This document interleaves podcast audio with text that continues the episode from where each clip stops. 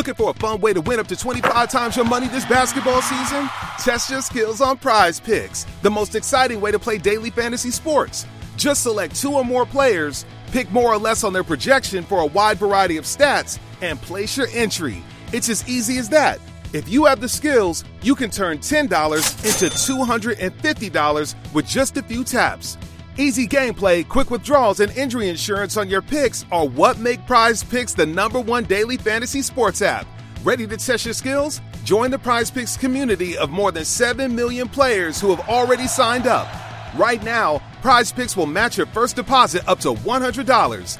Just visit prizepicks.com slash get100 and use code GET100. That's code GET100 at prizepicks.com slash get100 for a first deposit matchup to $100.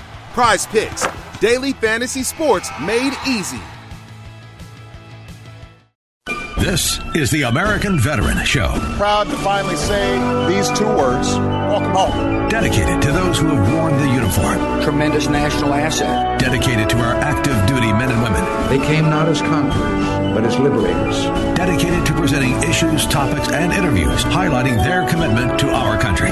I want to thank the courageous men and women who've served their country in uniform. Less than 1% of the population of our country chooses to serve our country in the military. And the other 99% of us, we owe them.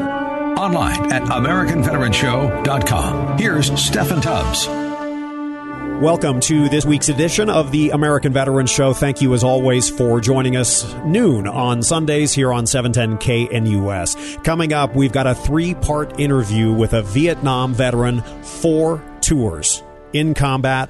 The United States Navy veteran will talk with him straight ahead. And we wrap up the program with a great friend of mine, Major General retired United States Air Force Trulan Eyre, who just about a month ago retired after 34 years with Delta Airlines as a captain and congruently 37 years overall with the United States Air Force and in the Colorado Air National Guard. As always, our program is not possible without our presenting sponsor, Attorney John Boesen at Boesen Law, B-O-E S-E-N Law, BoesenLaw.com, fighting on behalf of veterans every single day. Their number, 303-999-9999. And just a heads up, if you had anything to do with Camp Lejeune, get in touch with Boesen Law. You may have awards coming to you as in rewards, monetary rewards. So keep that in mind.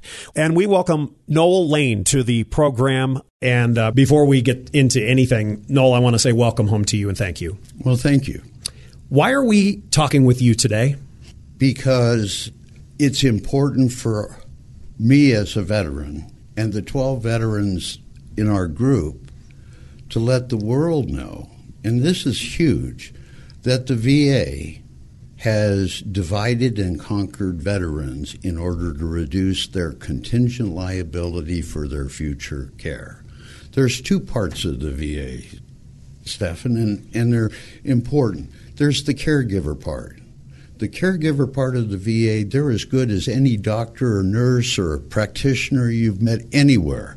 And it's like the bell curve. There's good and bad on both sides, but the caregivers are fabulous. Now the other side is the administration. The VA, I believe, exists for self propagation. I believe that it fits the same bell curve. There, 80% of them are good people that are trying to do their jobs and keep and move forward. And there's the sides on either. But the VA administrators don't exist for the veterans, they exist to perpetuate their own jobs. I made four deployments to Vietnam. When I came back, I went about life and moved on. Around 63, I was I play poker.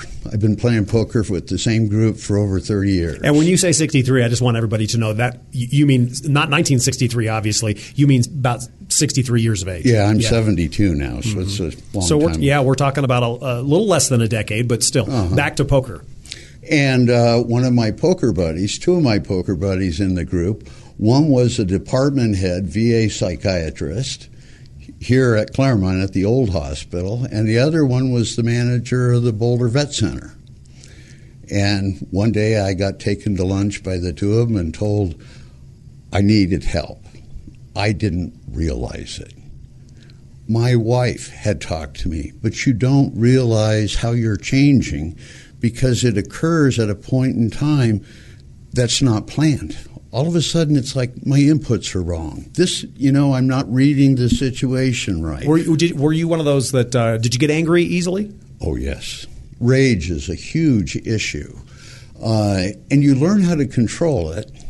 When we were talking earlier, you mentioned managers being a, a, a negative term. I don't know what I can say on TV on the radio, fine. but Uh-huh. uh, it's not that you're that term. It's that you become so focused and you realize what cause and effect is. You start trying to do things to eliminate the effect of the cause. You know, th- you become. Uh, my kids used to joke with me, Dad. We go to the stock show, and you make us line up against the wall by the windows, and you tell us where we can go out if the crowds get too big. I go to IKEA, the crowds overwhelm me, and I have to escape. It's you go in unconscious of that, and all of a sudden it's closing in around you. Uh, our group, healthcare. In my group, it's all wars combat group. We had a Korean veteran; he passed away. We have two Vietnam vets. I think you. I mean, uh, Oh, World, War II. vets. I know Mr. Blaine and Mr. Whipple. Yes. They've been on this program before. Yeah. and they're in our group. Uh, Jim Blaine, as you know, it's for 77 years he's been trying to get the VA to deal with what they did to him back in 1945 yep. And at in Iwo Jima in Iwo Jima. as a Marine. Yeah. what happened, COVID set everybody back. And the VA, like many government businesses and other businesses responded, they shut down operations. When they shut down, they left their veterans hanging. People could work for home. You do a video conference. It's not the same as talking face Right. to face with someone. So we go through that for a couple of years. We can't even meet in the Denver Vet facility because they've said no. You don't. You masks, all of this. We're meeting in parks. That's where you guys met. Yeah, in a park. In the winter, in the summer, made no difference trying to keep things going. So now, our counselor, who put this group together well over 12 years ago, let me step back. How does this group work? Every week, the individuals meet with the same counselor. Every week, following that counselor meeting, you meet with the combat group. The combat group then takes and you're counseled to interact with each other. You ask me, do I have rage? Yes. Well, if you haven't experienced that type of rage, it's hard to address it. Mm-hmm. But if the man sitting next to you says, Noel, listen to what you just said and look at your face and how you react, all of a sudden you go, wow, I didn't know that. Yeah. Let me stop you there because I want to make sure that people know who we are talking with. Noel Lane, United States Navy, a torpedo man in Vietnam. Not one, not two, not three, four deployments to Vietnam. From 1969 to 1973, you were a senior in high school when you enlisted?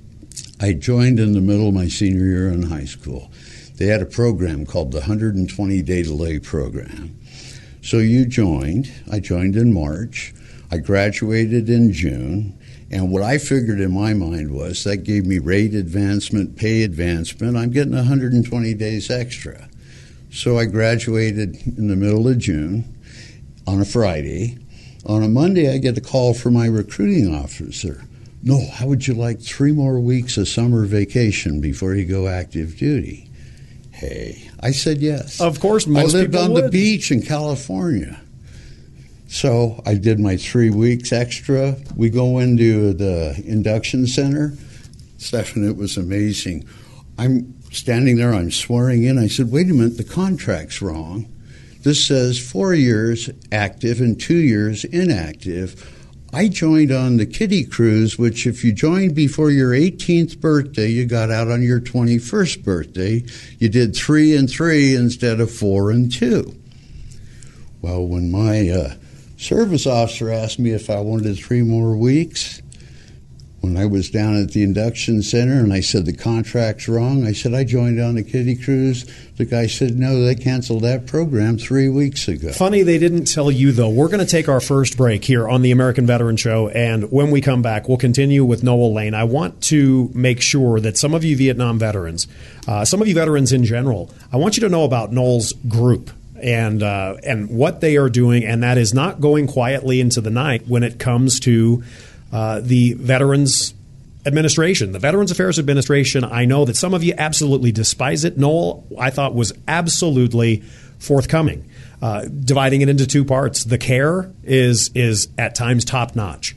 The administration, on the other hand, as we have talked about over the years on the program, is a completely different animal. We will continue with this United States Navy veteran, a resident of Lakewood. That comes up next. This is the American Veteran Show, AmericanVeteranShow.com.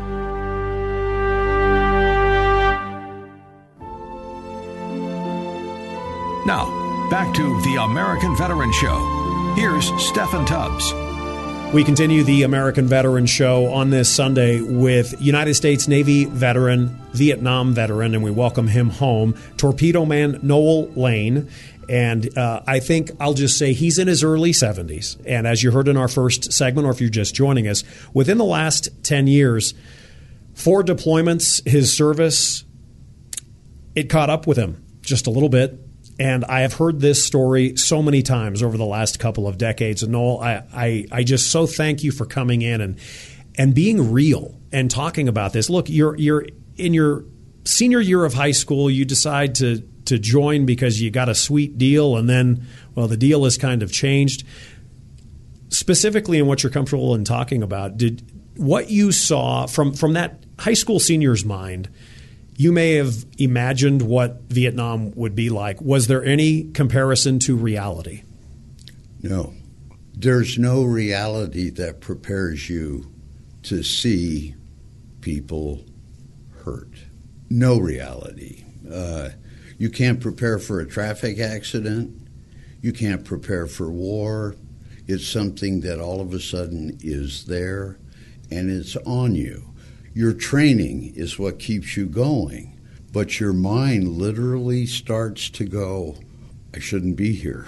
What is this? This is more than I expected. And it's nothing to do with fear or trepidation or anything. It's that this is overwhelming. The input is so intense. You don't quite understand all that's happening. And you're you. so young. Oh, yeah. You know, you know, there's that too. I was engaged when I went over uh, the 1950s engagement party. You know, the aunts, the uncles, and everyone. I got my dear John letter on my second cruise. You don't even know what those mean until you get it, and you're like, "Whoa, what happened? How Right. did this happen?" And meanwhile, you're in a war zone.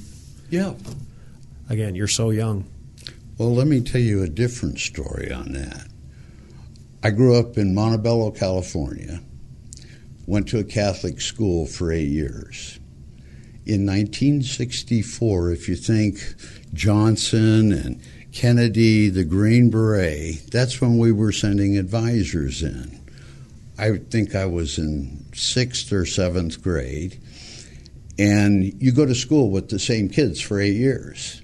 So you know their brothers and sisters. Can I say a name? Please. Susan Wesselman, who I went to school with for eight years, her brother, who was a baseball, co- you know, we all knew him from school, became a lieutenant. The second lieutenant went to Vietnam. He was killed, helicopter issue, in Vietnam when the headlines were one serviceman killed in Vietnam. In 1973, January 28th, I was still in Vietnam. Think about that. That's seven years later. It gets different when you put it together. I tried to tell, I put together a booklet to tell my kids about This is what happens to you in war. This came from our counselor. You do a three mirrors. Who were you from 1 to 18? What happened to you in the two to four years that you were active duty? And then what's your third mirror? What did it impact you in your future life? Mm. Well, in that, I'm telling my kids about this, and I told them a story about January 28th. That it was the 27th in Paris when the accords were signed. It was January 28th on the Cua Viet River, the DMZ, where we fired the last shot of the war. Two parts of that. A plane went down, one of ours, and as I remember, Two pilots were in that plane. It was a two seater. They went down on one of the islands off the Cua Viet River. This is 10 minutes before the end of the war. And remember, my memories are disjointed a little bit, but this is basically what happened. For 10 minutes, they screamed for help Come get us, come get us. As I was told, they were overrun by the North Vietnamese and killed. Okay, 10 minutes before the end of the war. I have the plan of the day from January 28th. It says general quarters, da da da, 8 o'clock. Commence holiday routine, ceasefire. The war ended at 8 o'clock with a statement of ceasefire. Those two guys were dead 10 minutes before. I turned to my kids and I said, How terrible is that? All four of them and their spouses. Oh, that's, that's just gross. That's the worst thing in the world. What about the other 58,000 that were killed in the 12 years before? They were just as wasted as those last two. 10 minutes, 12 years, Susie Wesselman's brother. That's what veterans deal with in their heads. I made four deployments.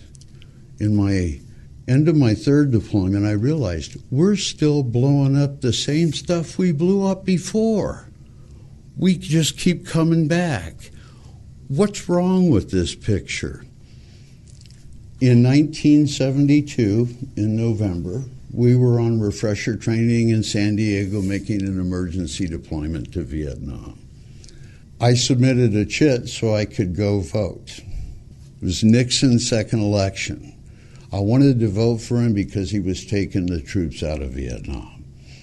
I watched four years of change 70, 71, 72, and 73. The war was wrong.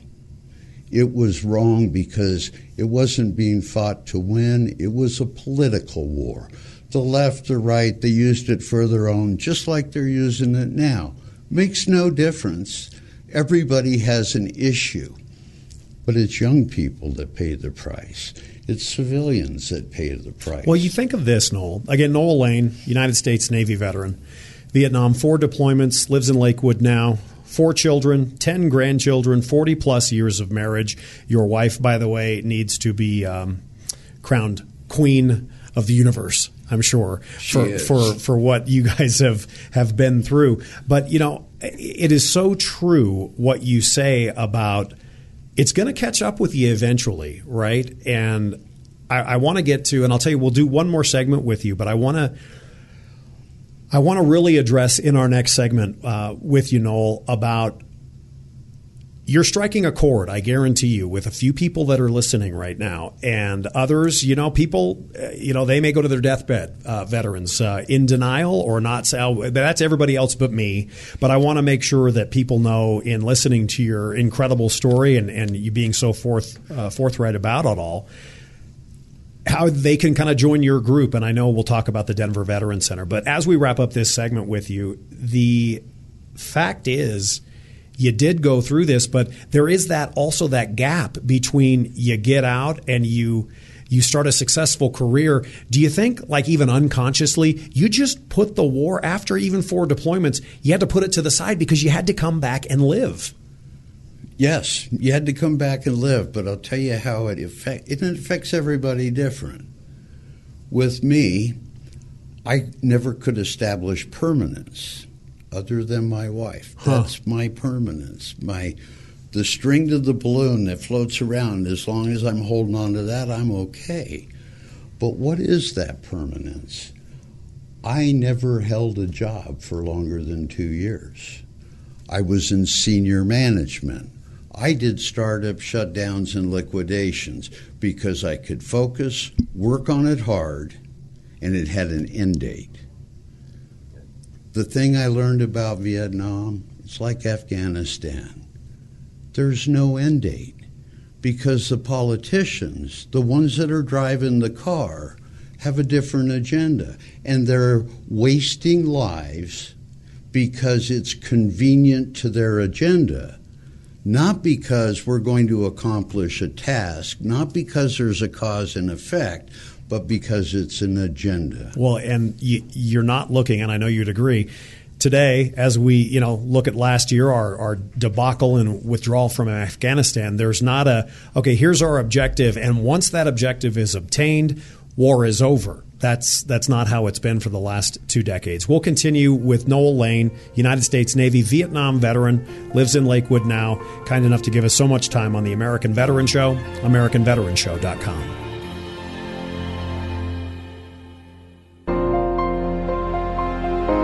Welcome back to the American Veteran Show. We continue now with Steffan Tubbs. We continue the American Veteran Show. We continue our discussion with United States Navy man uh, Noel Lane from Lakewood. Just a tremendous storyteller, and uh, I greatly appreciate your time. And you were a torpedo man. No torpedoes used in in Vietnam, but you were in ordnance, and you took it and you certainly delivered it in uh, four deployments and uh, aboard destroyers. Let's get back to kind of how we started and why we're having you on the program. First of all, if you raised your right hand and wore the uniform, that's your eligibility to be on this program. So thank you. But you are part of a group that includes all the way back to two World War II veterans from Iwo Jima that I've literally traveled to Iwo Jima with, and they're tremendous. But we're talking about over the decades. This group I would imagine you all are lockstep. You all are, to use the pun in military terms, you're all marching to the same beat, right? You are lockstep in we've got to make sure that our voices are heard. And I'm assuming, too, you're doing this for, for future generations of military members as well. More than that. And if you were to talk to every member in our group, our group used to be 22. Over COVID, it's down to 12. We've had two deaths in our group. So it's, it's fading away. We're also in our 70s. Mm-hmm. One guy in our group is 78. What we decided as a group is our time's passed.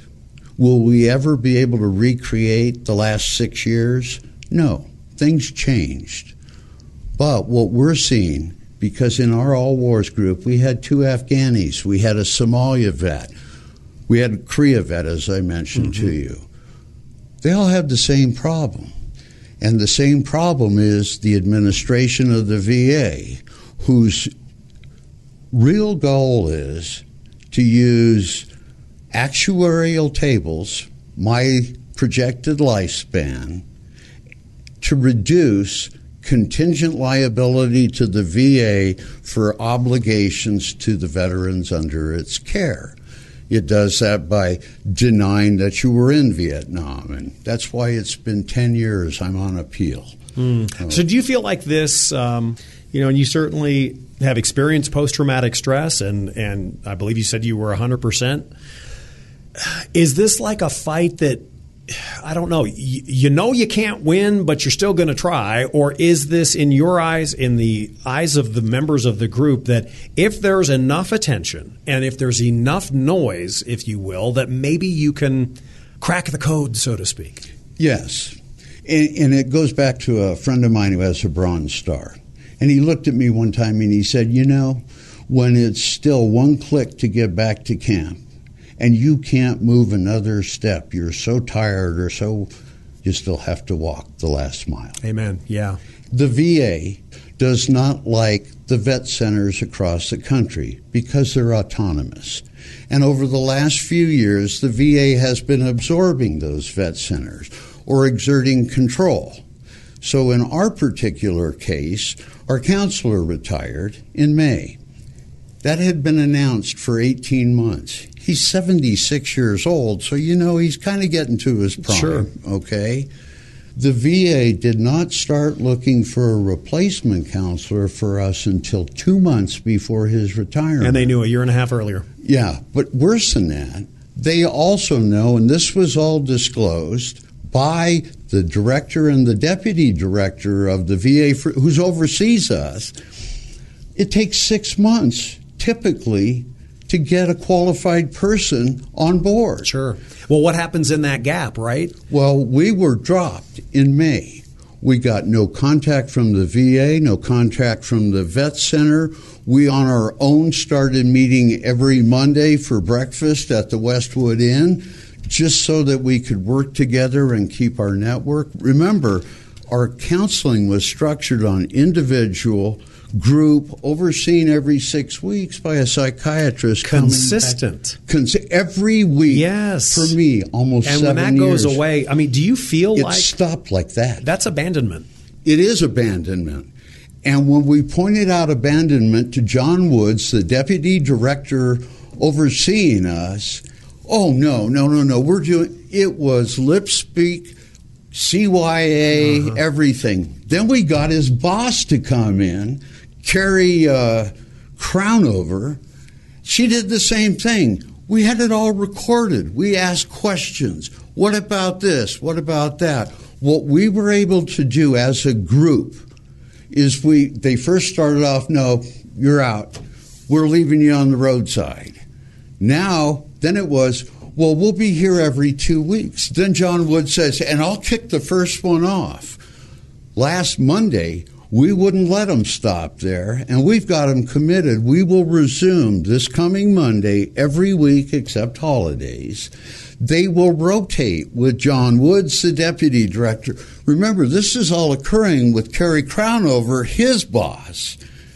And what's funny about this is uh, Carrie Crownover, the de- uh, the district director, gave me her boss's name, but couldn't remember the email address. Wrote it down wrong, and John Woods knew it. None of them will correct the email addresses, so we're assured that it's going it's forward. just it's game playing with you. Um, we're going to keep on this with you. I do want to ask as we wrap up. So there's somebody out there listening right now going, "What he is saying, I have experienced. What can people do? Where can they go? How can they get in touch with your group and to make sure that there is no more abandonment?" The Denver Vet Center's phone number is 303 326 0645. Um, you have that off the top of your head. I have a feeling you've called it a few times. I've been going there seven years. Yeah. But let me quantify this. I'm 100% PTSD. I was awarded that in 2018.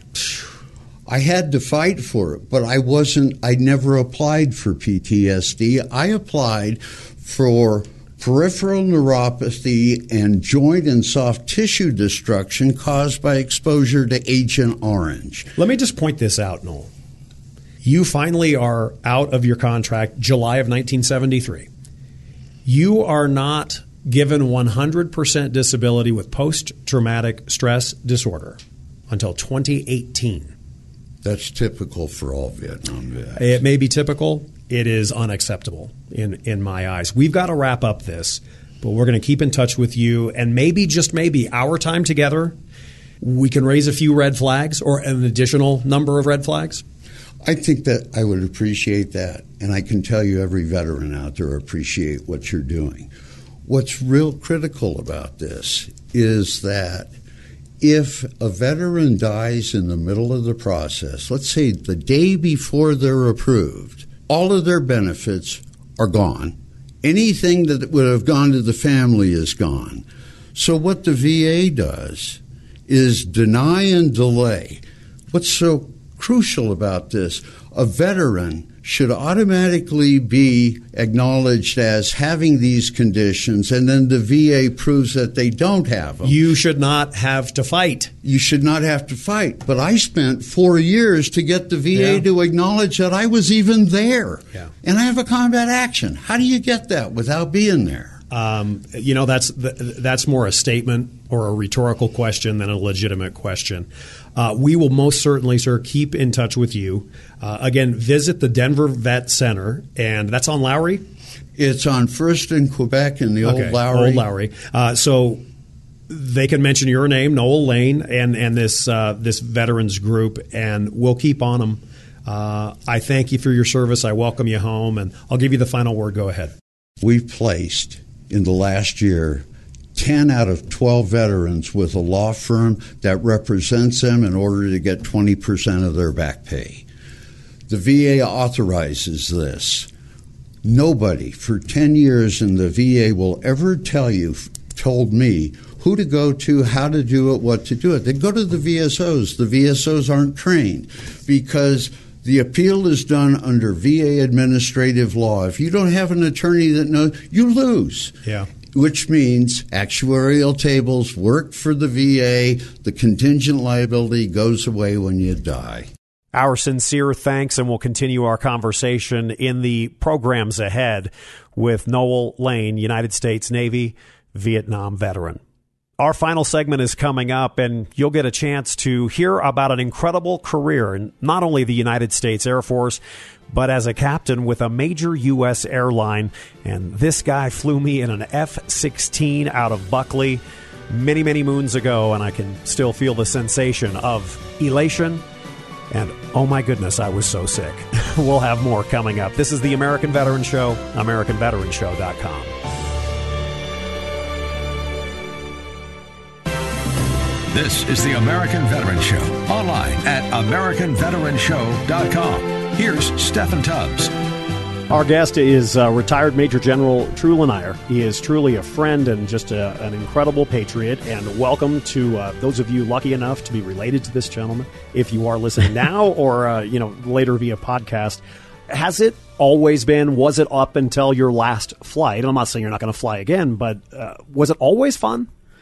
It has been fun. So I didn't fly as a young man, um, and my dad was a, a, Marine for four years, so I didn't really have a military background. And uh, I decided I wanted to fly somewhere in high school, and uh, went got accepted to the Air Force Academy. Went to the Air Force Academy in 1975. Graduated in '79, and and quite frankly, when I first went there, all I knew was commercial aviation. Uh, my uncle was an airline pilot for Western, and I thought, man, that would be a that'd be a great life. So I kind of set my sights on that. And when I went, to, when I graduated from the academy and went to pilot training, all of a sudden I realized I like flying Air Force airplanes. I like the G's. I like the sensation of flying a fighter type airplane, and um, went on to fly the F-16. And it was later in my uh, active duty career where I realized that in the Air National Guard, you can both fly for the uh, the Guard, fly your fighter for the Guard, and you can be an airline pilot. And that's kind of what I want to do uh, long term anyway. So uh, got out of the active duty Air Force and went to the Air National Guard out here at Buckley, Colorado Air National Guard, and spent the rest of my career there. I ended up doing 37 years. So was it fun? Absolutely. It was 37 years of uh, incredible memories. Um, my active duty time was mostly in Europe. Uh, Debbie and I met over in Europe. We were married over there. I truly enjoyed flying in Europe and then come back here to the Colorado Air National Guard, which, by the way, is the first federally recognized Air National Guard unit in the country. They it, they have an incredible record out there, and uh, I was honored to be hired by them. Went on to actually become the wing commander eventually at the end of my career. And but like like I said, I spent 37 years flying uh, Air Force type airplanes. Uh, actually, I flew 34 of 37. My last three, I was uh, my my two star job was down at Tyndall Air Force Base, working at First Air Force, doing uh, homeland defense stuff. But uh, yeah, 34 of 37, and I loved every minute. And then I went into the airlines as well, and ended up doing 34 years uh, congruently with Delta, wow. uh, and and and loved that too. And uh, finished my career flying international with Delta Airlines. You and I have talked on and off the air many times over the years about 9/11. Sure. Uh, give us your story, like that moment you found out something was up. It wasn't a small plane. I just want to sit back and listen. Okay. So that morning, um, I was actually going to sleep in because I was flying later that day and into the evening. I was scheduled to fly a training sortie out there at Buckley, and uh, my wife actually woke me up and said, "You need to come check this out." And about the same time, the phone rang, and it was this the, the folks out of Buckley and telling me, uh, "Stay home. Um, we'll get back to you, but we're going to need you later on." And I was kind of confused and watching the TV, and then it kind of struck me, you know, two airplanes don't hit the trade centers without it being on purpose. So we knew something was going on. And how it would affect us, nobody knew for sure. But uh, uh, so anyway, I, I, you know, we actually sent the kids off to school. We talked about it. What should we do? And I said, well, let's try to keep their lives as normal as possible, at least right now.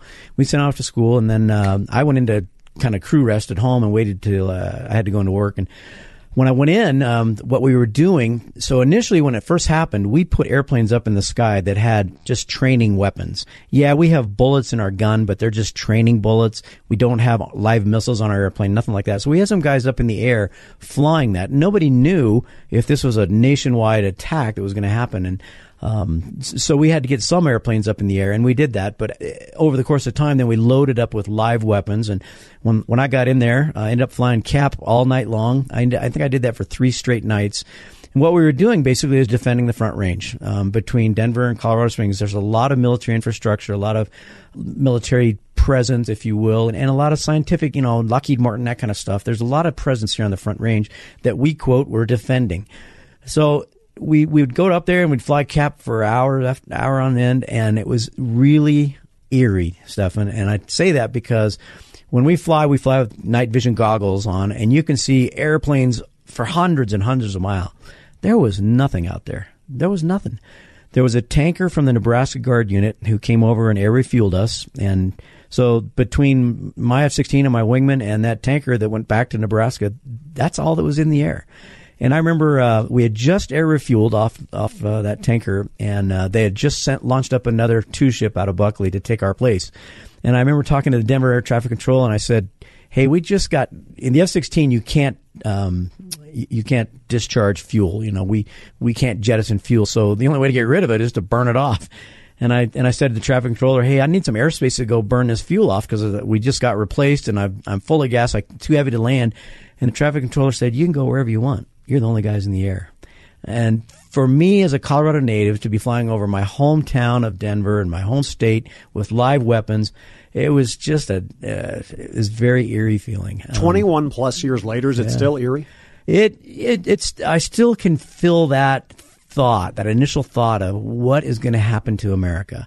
And uh, here I am flying over my home state, and, and we didn't know what was going to happen. Um, what what were the follow on consequences? So um, I have good friends. Uh, uh, my good friend Buck Buckingham, uh, Colonel Buckingham, did one of the very first intercepts of an airplane um, that was going when they finally let airplanes start flying again. They did it on a very regulated basis, and there was a Learjet I think it was going to Aspen that was not what we call squawking and talking like he should, and so th- they launched to intercept that airplane and escorted him into Aspen, and he's got a great story about that. But that's the kind of stuff that was going on. We didn't, we just didn't know as a country who to trust. And when have we ever felt that in the, at least in the right. air business, you know?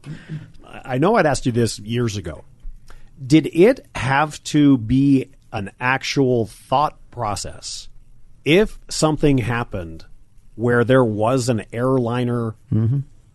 with civilians on it, and it's heading towards something, did that process go through your mind that this could be, you may have to either shoot down a United States airliner with, with, with citizens on it? Uh, if you didn't have, and I mean, people like you that were, especially on the East Coast, they they had those thoughts of, well, is did. this going to be a, a, a suicide mission yeah. for them as well? The very first flights that launched out of um, the D.C. area, where uh, D.C. Air National Guard. Actually, uh, one of the gals was Heather Penney. Her she's from Evergreen. She was in that D.C. unit, and again, they were put up initially without live weapons, and they they were told you may have to ram an airplane if he's going to do something. But yeah, we we uh, certainly I thought about it. Now, what's interesting is I told you my last three years were at First Air Force, so that was that First Air Force is the Air Force's aviation arm, if you will, of NORAD. So my job down there was uh, we call it a combined force air component commander. So I was a general officer on duty who, if an airplane would ever try to breach some uh, temporary flight restriction or or do something, we would make a recommendation as a unit. It would go through me as the uh, CFAC, if you will, that, and I would make a recommendation to Secretary of Defense whether to shoot down that airplane or not. So I got to see the operator end, and then the end of my career, I got to kind of be involved with it in the decision process. Now, um, out here in Colorado, we don't get scrambled on airplanes very often that, that aren't doing what they should do. But uh, there's a lot of flight restrictions on the East Coast, and wherever the president is, there's a flight restriction over him. Super Bowls, that kind of stuff, and you have some general aviation airplanes that, quite frankly, wander into airspace they shouldn't, and we have to launch airplanes against them to escort them out. Mm-hmm. And uh, that that was that took a majority of our uh, of the, what I was doing down there, but. Uh, in the end, you you were prepared if you had to to make that decision to shoot something down. And uh, God forbid it, and thank goodness it never happened. It hasn't happened. Um, and there's a reason it hasn't happened. It's because because there's a lot of stuff that goes on that the American public has no idea about. And that means overseas, off our shores, there's a reason we haven't been attacked since 9-11. And that's because the men and women that are over there doing the job and keeping it out of our country. Amen. Retired Major General Trulan Eyre, United States Air Force, uh, just within the last 30 days, had his final flight as a Delta Airlines captain, and he's kind enough to be with us. Give a real shout out uh, again to um, to Deb and, and your family. Uh, Debbie, the kids. Uh, my, my, life would be incomplete without you, and, and, everything I've done has been made possible because of your support. Thank you. Love I, you. I am, and here, here, I am uh, a better person because I know you. Thank you. I love I, you, friend. I'm better because I've got to spend time with you, my friend. Once again, thanks to Major General Trulan Eyre, Colorado Air National Guard, United States Air Force, retired a couple of years ago from the National Guard and just within the last month or so said goodnight, goodbye, thank you, and farewell to Delta Airlines, a true, true American hero. We'll be back next week with a brand new episode for our terrific producer, Michael Arpaio. I'm Steffan Tubbs. Have a great week ahead, and remember our troops. The American Veteran Show is a copyrighted production of Mountain Time Media Group, LLC. All rights reserved. For more information, visit AmericanVeteranShow.com. Join us next week for another edition of. For the ones who get it done, the most important part is the one you need now. And the best partner is the one who can deliver. That's why millions of maintenance and repair pros trust Grainger, because we have professional grade supplies for every industry, even hard to find products. And we have same day pickup and next day delivery on most orders. But most importantly, we have an unwavering commitment to help keep you up and running. Call, clickgrainger.com, or just stop by. Grainger, for the ones who get it done.